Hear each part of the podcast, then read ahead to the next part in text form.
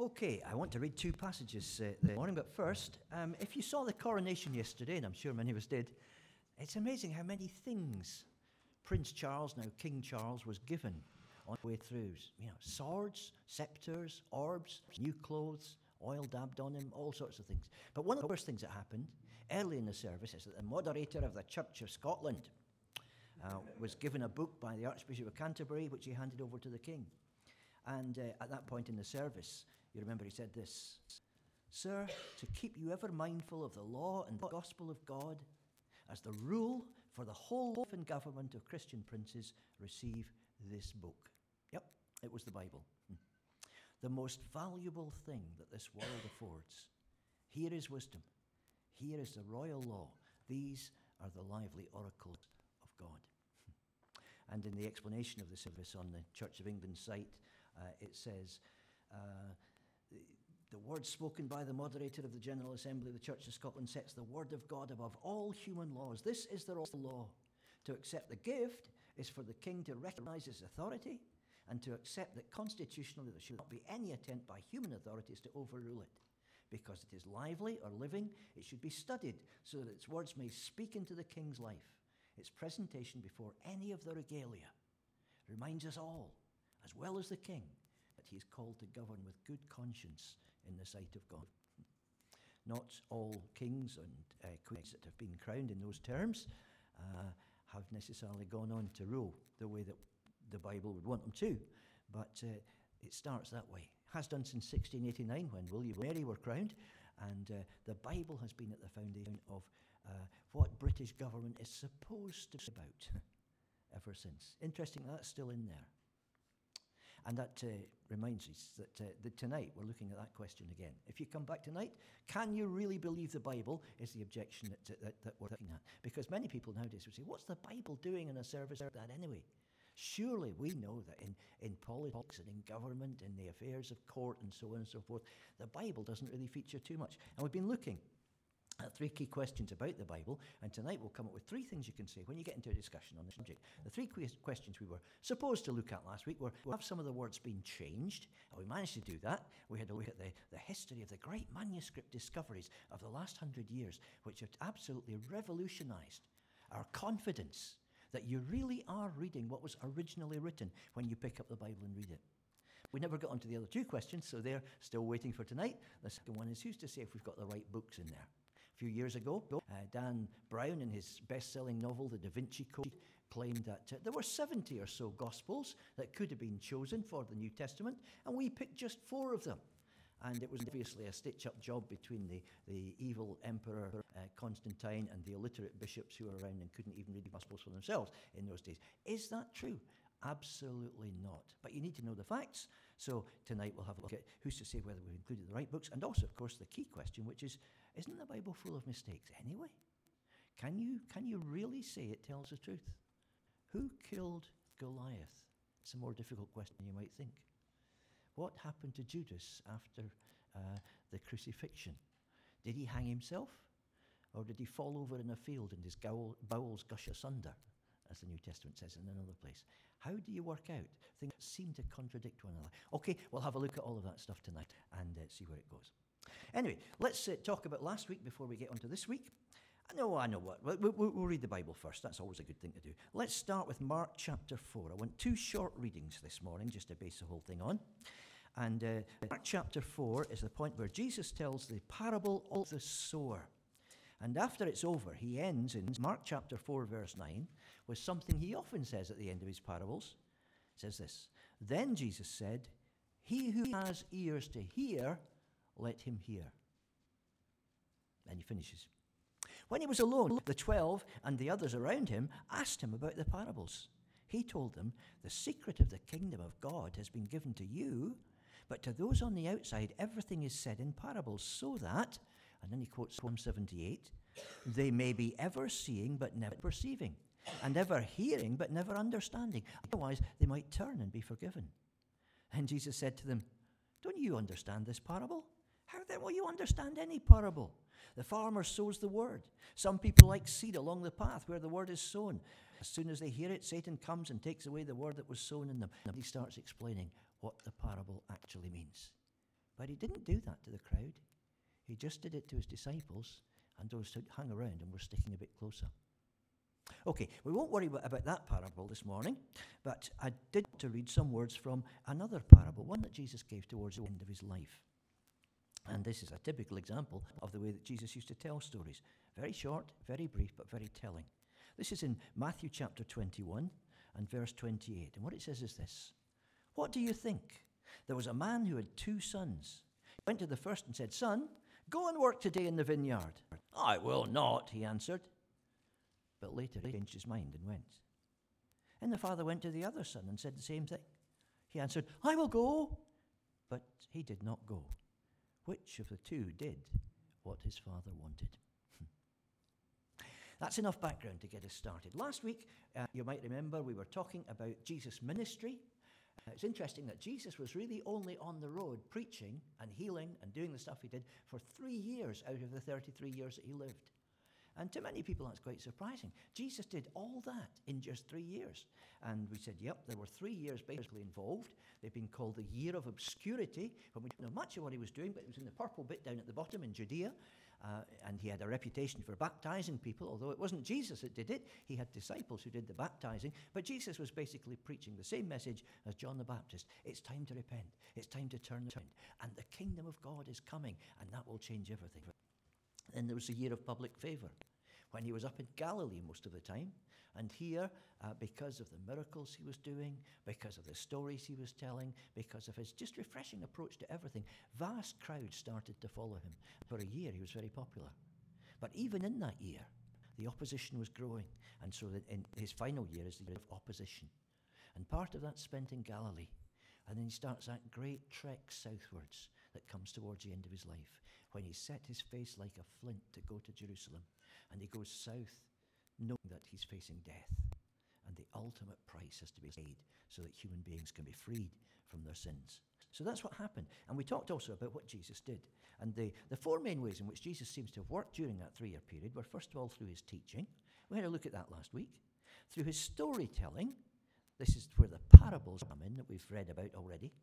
Through his miracles. And we looked at that last week and the evidence for them and why Jesus did miracles also through his team. And you might remember that a few weeks ago we looked at the team, the disciples, how he chose them and how he trained them to become uh, his, his, his, his uh, uh, resource. So there were these four things going on, but the one we haven't really talked about and focused on so far is that one, the storytelling one. So this morning we're going to have to look at why did Jesus teach in the way he did? Lots of what he said wasn't understood by everybody. Why did he do it that way? There was a core team that he wanted to understand. He desperately wanted to understand everything. And there was a wider audience who were interested and intrigued, but they couldn't make head nor tail of it. Why did he do it that way? A few years ago, this guy, who's probably the, the, the father of, of gospel music, uh, was singing a song which was well known everywhere. It's not so well known now, I'm just showing my age again. It's called The Outlaw. And it was a striking story because it was about all of the different things that Jesus actually was in his lifetime. Some say he was an outlaw, that he roamed throughout the land with a band of unskilled ruffians and a few old fishermen.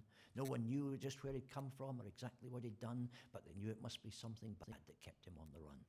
And the song just goes through the different versions of Jesus that people saw. Some said he was a sorcerer, a man of mystery. He could walk across the water, he could make the blind to see. That he conjured wine at weddings and did tricks with fish and bread. And he talked of being born again and raised people from the dead. To all the different things. And then you get this verse.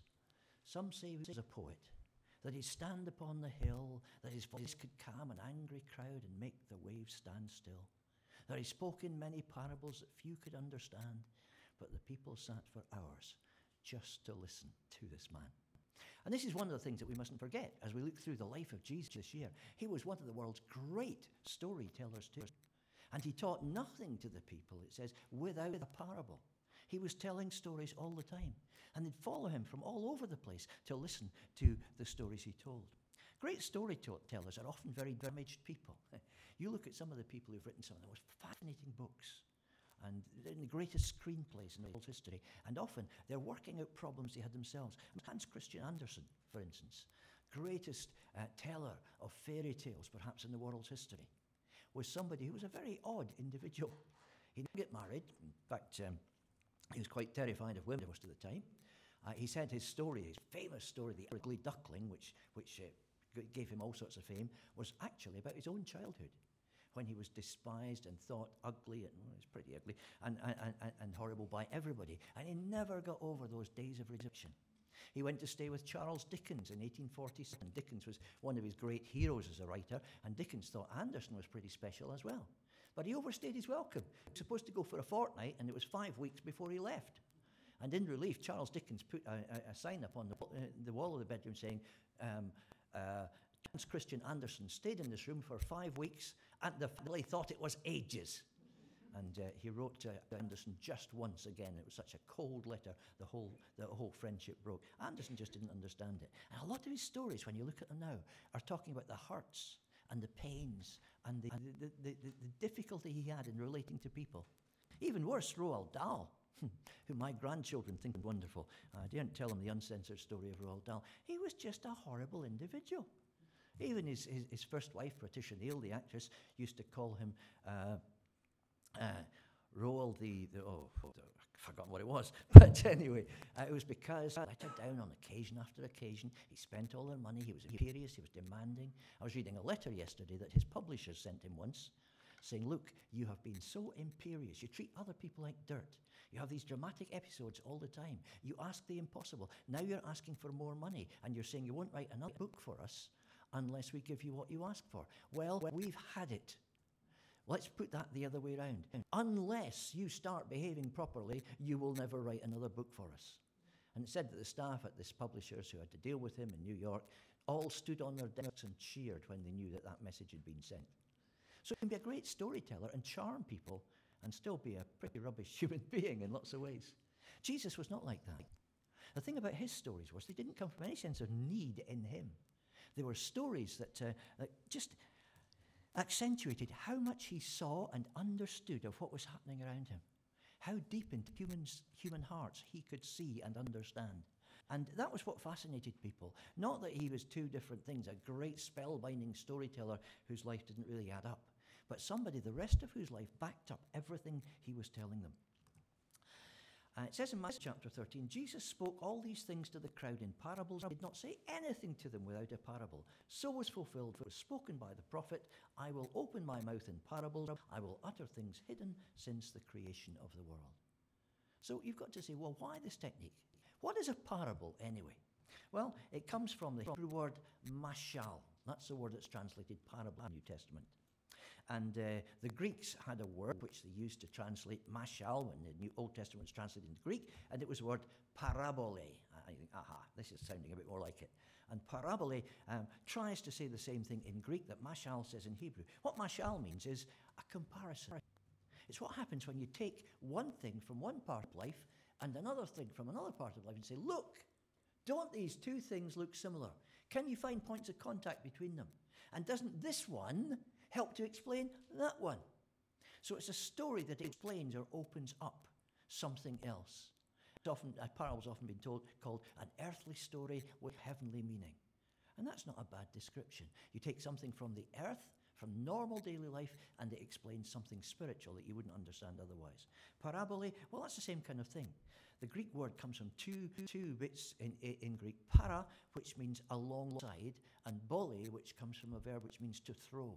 So it's something that's thrown alongside. In other words, you've got this thing that you don't understand, and then somebody throws something alongside it that's kind of like it but different, and the one explains the other. That's what a parable is supposed to be. And so, if you're trying to define it, Jesus' parables are a bit like this. First of all, the first part of the definition is this it brings together two very different ideas so you can understand one of them better. Jesus tells a story about a boy who goes to the bad and uh, uh, disrespects his family and his old dad and goes and spends all money, then in desperation comes home and finds a loving father. And he uses that to explain what the grace of God looks like, the way God looks on us people who've rebelled, who've kicked over the traces, who have nothing to expect from Him any longer, and still find we're in the hands of a loving and forgiving God. The one thing explains the other. Also, they're kept as general as possible. I mean, you remember the name of the town that the prodigal son went to when he wanted to spend his money? Can you remember the name of the Good Samaritan? No, you can't, because you're not told. In fact, in the whole of Jesus' parables, which are round about 40, I suppose. There is only one name, and that's Lazarus, the, the, the, the, beggar who, who died and went to Abraham's bosom when the, the rich man who disregarded him for years went to the other place instead. Only one name in all of those parables.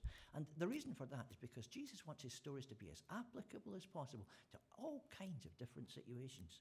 Third, a parable is an authoritative ruling. That word mashal, it might be in comparison, but it comes from a Hebrew verb which means to rule, to say what the way things are. And so a mashal is something that says, this is the way things are. And Jesus is constantly saying this. The kingdom of heaven is like this. I say unto you. The people were amazed, we said last week, because he spoke with authority, not like the scribes. He wasn't telling his story and saying, well, now, I think this might just be a, a little picture of something, might be a little bit like what God is doing. It wasn't like that. He was saying, this is how it is. This is what the kingdom of heaven is like. And he was using his stories confidently to explain something that he thought was the absolute truth. Parables, we've said already, are not always immediately understandable either. And lots of people went home from his stories thinking, well, that was great, that was fantastic, it was a good evening, but didn't understand a word he was saying. a great story, intriguing story, a story that lingered in your mind for years afterwards, but not necessarily what you understood. Now you might think, oh, come on, pull the other one. Would people really turn up to hear a storyteller tell lots of stories they couldn't understand? But when you think about it, there are lots of those kinds of things going on in the world. Uh, the band Procol Harum, I can show my age again, had a tremendous hit with a song called A Whiter Shade of Pale a few years ago. I remember the first time I heard that. She skipped the light fandango, did cartwheels across the floor. Uh, I was feeling kind of seasick. The band cried out for more. I thought, what is this song about? It wasn't until later when the mirror told its tale that her face at first just ghostly turned a whiter shade of pale. It means absolutely nothing. It was just words and images stuck together. But it was fascinating. It's become one of the great anthems of all time. People still play it on radio stations for oldies like me all the time. And uh, more than that, my, my, my, my grandchild Ella has just been in a musical at school called We Will Rock You, which is based on the greatest song that the police ever wrote. Uh, not the police queen, sorry. Jeremy on the coronation weekend as well. Yeah, uh, uh, called Bohemian Rhapsody. What on earth is Bohemian Rhapsody about? It goes on for hours, well, minutes, and uh, they managed to base a whole musical on the thing, and it was okay. But uh, they didn't get everything out of the song that you could have got out of it, and it didn't make sense anyway. And uh, my granddaughter loved the whole thing, but she's very confused about it. And when you look at the story, if you look on the internet, Bohemian Rhapsody meaning, put that into Google, you have a million different interpretations. Freddie Mercury himself said, uh, It's a good song, but I have no idea what's about. and uh, Brian May said, I think it's best just to leave the question hanging in the air. and yet, it's one of the great hits of all time, isn't it? And so people can be fascinated by something that's just beyond their understanding.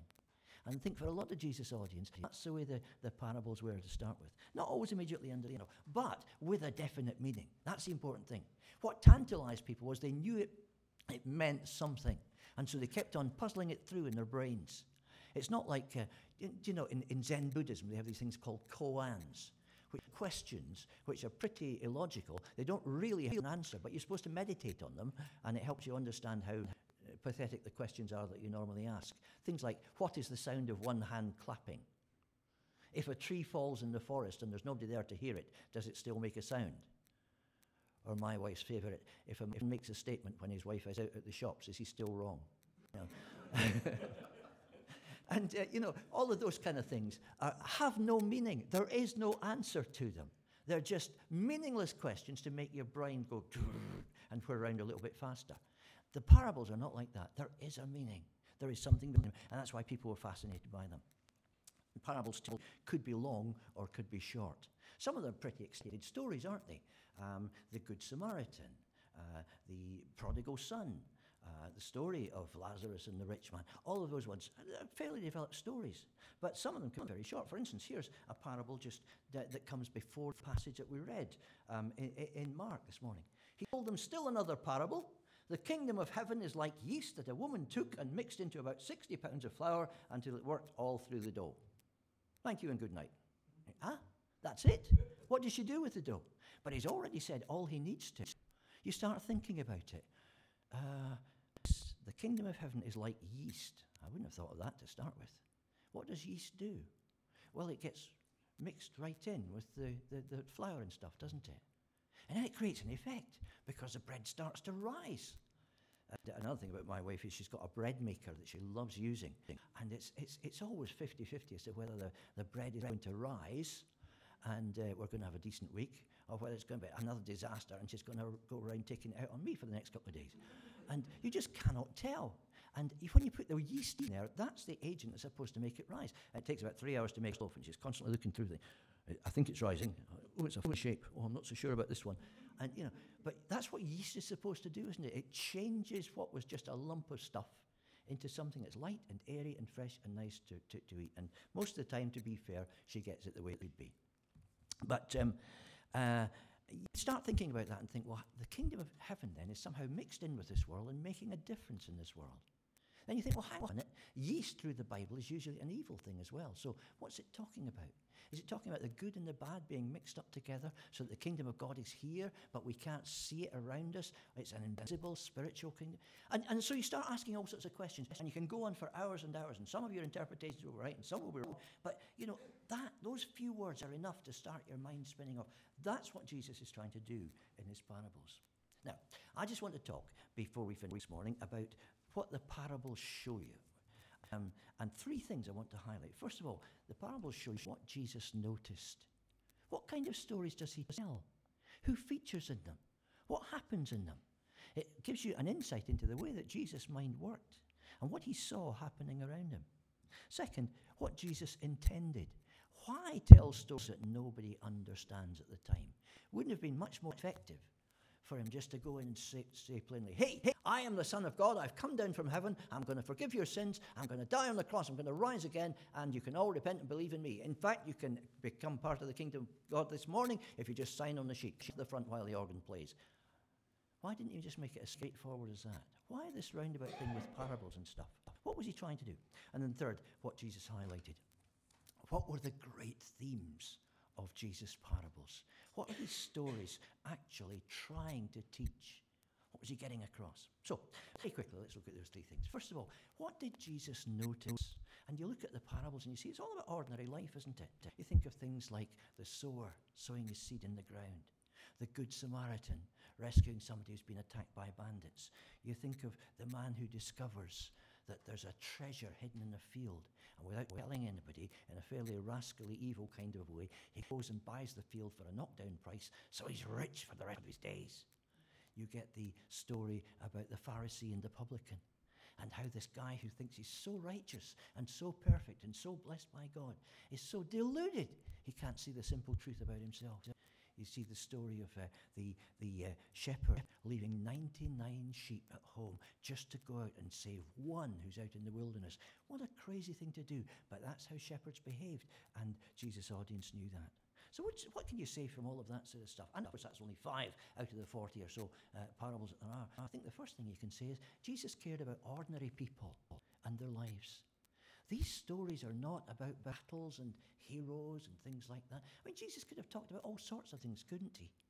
He obviously read the Old Testament very well, so he didn't have to invent stories of his own.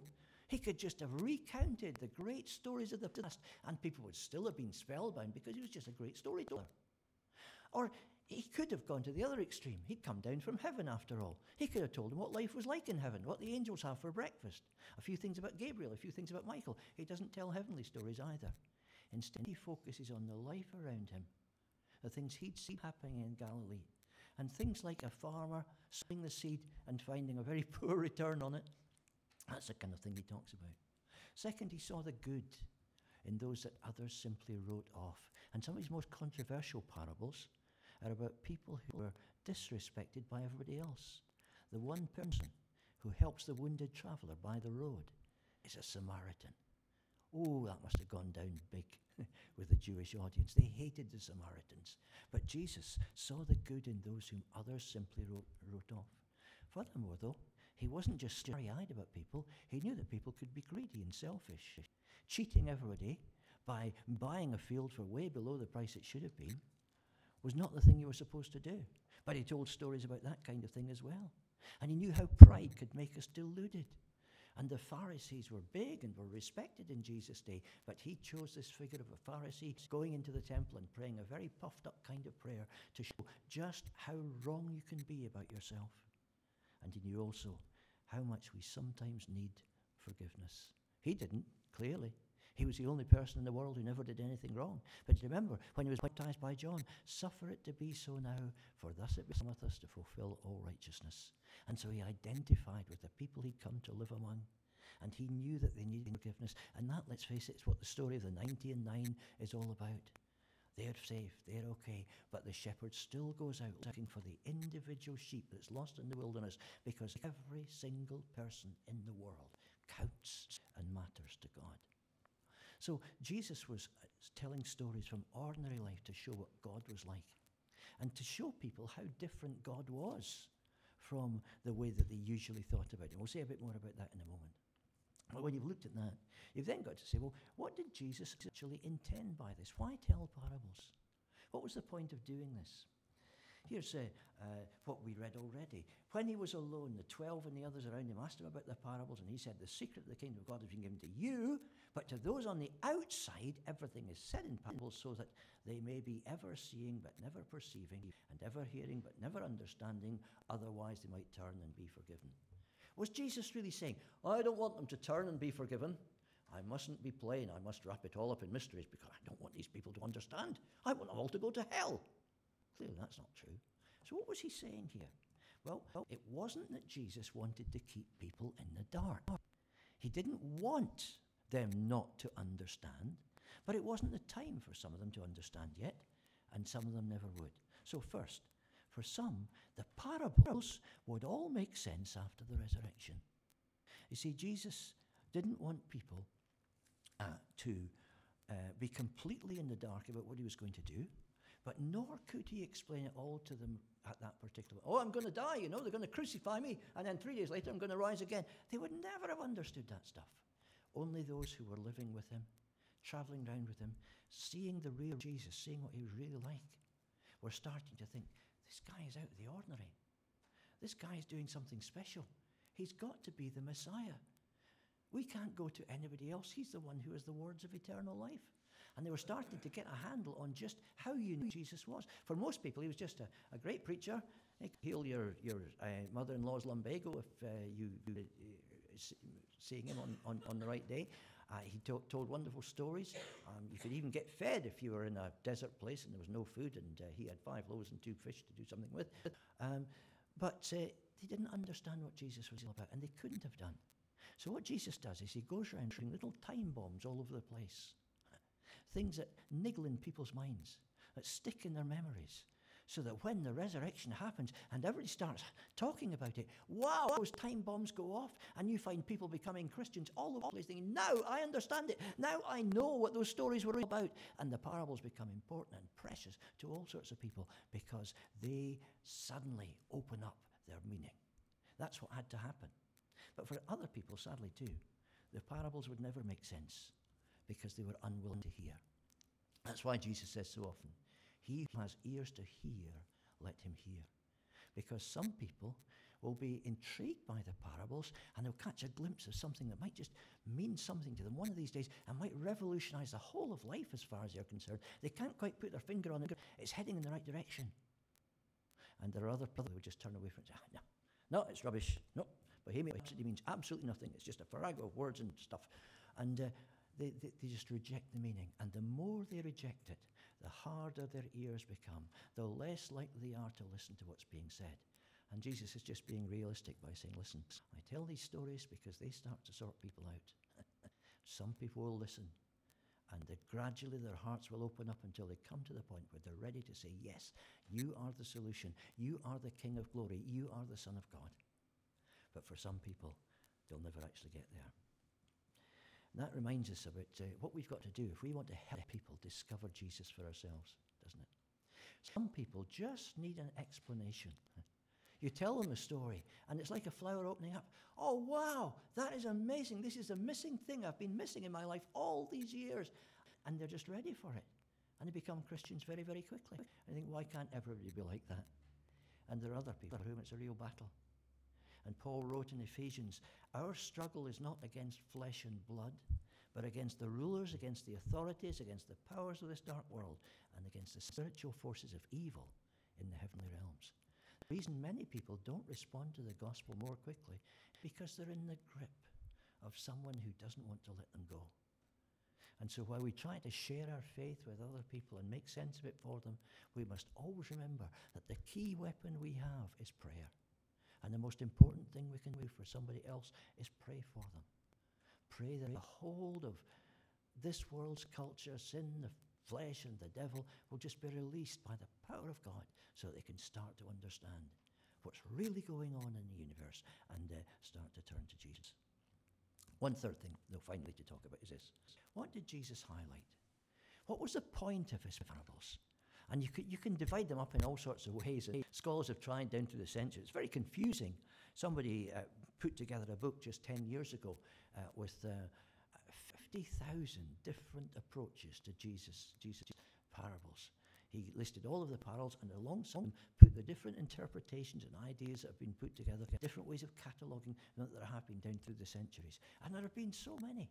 It's very difficult to put things into a category. But I reckon there are probably three major subjects in the parables stories that Jesus tells, and these are the ones. First of all, a lot of them are about the kingdom he was announcing. You get a whole burst of this, for instance, in Matthew chapter 13. If you want to look at that one chapter, Jesus says again and again, the kingdom of heaven's like this, the kingdom of heaven is like this, the kingdom of heaven's like this. And clearly, an awful lot of what he was doing was explaining God is doing something big right here and now. The kingdom of heaven has come very close to you. That was his message in Galilee. And he was saying, listen, the kingdom is there, but it's not the kind of kingdom you think it's going to be. So many people were looking for a political kingdom just a few years after Jesus' crucifixion. The Jews stood paying taxes and rebelled against the Roman Empire, and all ended in misery. Uh, in AD 7, the Roman Emperor marched into Jerusalem, destroyed the temple, and uh, uh, it's never resurfaced since then. The Jews were looking for a time when they'd be strong enough to rebel, push the invaders out of the country, and build God's kingdom on earth. And Jesus said, Yeah, God's kingdom is coming on earth but not right now. God's kingdom is coming invisibly and spiritually. God is gaining territory in people's hearts and minds all over the world and creating a new family, a new nation, people who belong to one another, who will live by different standards, who will be answerable to Jesus above everything else in the world. And as God does that, the conditions will be created for the physical kingdom to appear. Yes, it'll all happen on earth, right here, one of these days. But right now, you don't have to wait. The kingdom has started, and you can be part of it. So he was announcing the kingdom. The second big thing is the status he was claiming. A lot of the parables are about who Jesus actually is. He talks about the son of the, the vineyard owner, for instance, who's sent by his father to people who've taken the place for themselves, hijacked the whole enterprise, t- taken over the world and said, This is ours now. God can go. The vineyard owner can do, go and do what he wants. And they take the son of the vineyard owner and they kill him. And Jesus talks in the parables in this veiled way that people didn't totally understand at the time about his closeness to the Father, but the way in which he did the Father's will, in which he was not just a wandering prophet from Galilee, but he was somebody who had a relationship with God that nobody else had, but who was inviting all of the others into a relationship with God, a living relationship with God too. And uh, help people to understand that. The third thing, I think, as well as all of those, are the choices that he was offering. He was talking about a different kind of kingdom and a different kind of God as well. You see, the God that the Jews believed in must have seemed a pretty mysterious character. They had been through 400 years of political upheaval, ups and downs. Right now, the, the Roman Empire, the biggest empire in the world so far, had taken over their country, and they didn't know what God was doing. Oh, they still believed. But they were becoming aware that there were other peoples in the world who worshipped very, very different gods. In Galilee, where Jesus spent so much of his time preaching, on the fringe of, of uh, the country, there were Romans, there were Greeks, there were all sorts of people wandering in and out, Syrians, all sorts of people with very different worldviews. And the Jews believed firmly in their God and the truth that came uh, from their scriptures. But at the same time, they must have been thinking, this God is hard to understand.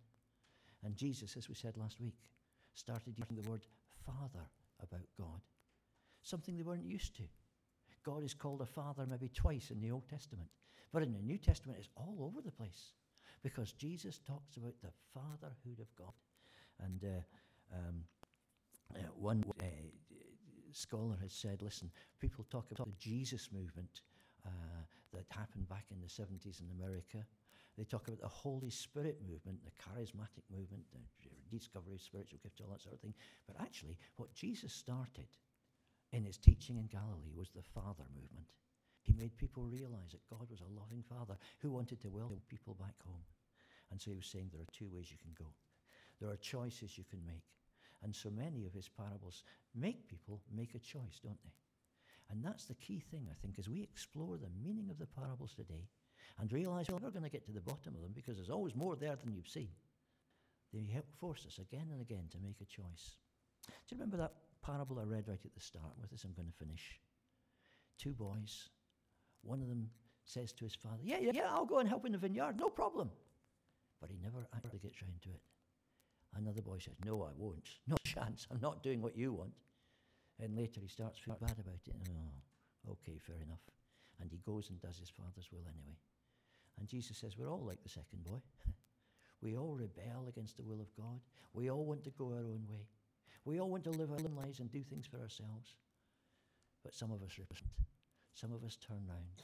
And it's far better to be somebody who's kicked over the traces, got it all wrong, and come back and said, I'm sorry, I am going to serve you anyway, than to be the son who says, Oh, I'm doing everything just right, and then never gets on with the job. And so Jesus' parables say, You've got a choice to make. Do you want God as your father? Do you want to see the kingdom come in our life? Uh, do you want to see uh, things change in such a way that you have a relationship with a father who cares for you and in whose love you're secure? Then do what he says. Take action. And there you are. Hear the call of the kingdom. Let's just pray. And then you're coming back, Steve, is that right? Let's just pray for a second. Heavenly Father, we've just described really this morning what Jesus did in his parables, rather than looking at the challenge of any single one of them. But as we look at the whole thing, we can see why he did it, and we can see how he was working on people's minds. And we pray that you'll give us the same sympathy for people, the same compassion, the same kind of instinctive understanding, so that we know how to lead people gently from one point to another until they recognize your reality. And we pray in our own lives we won't miss the challenge of the parable to do something now, to serve you while we have time, to build on the rock rather than on the sand, and to go the way with our lives that all of your stories point out for us. We ask it for your name's sake.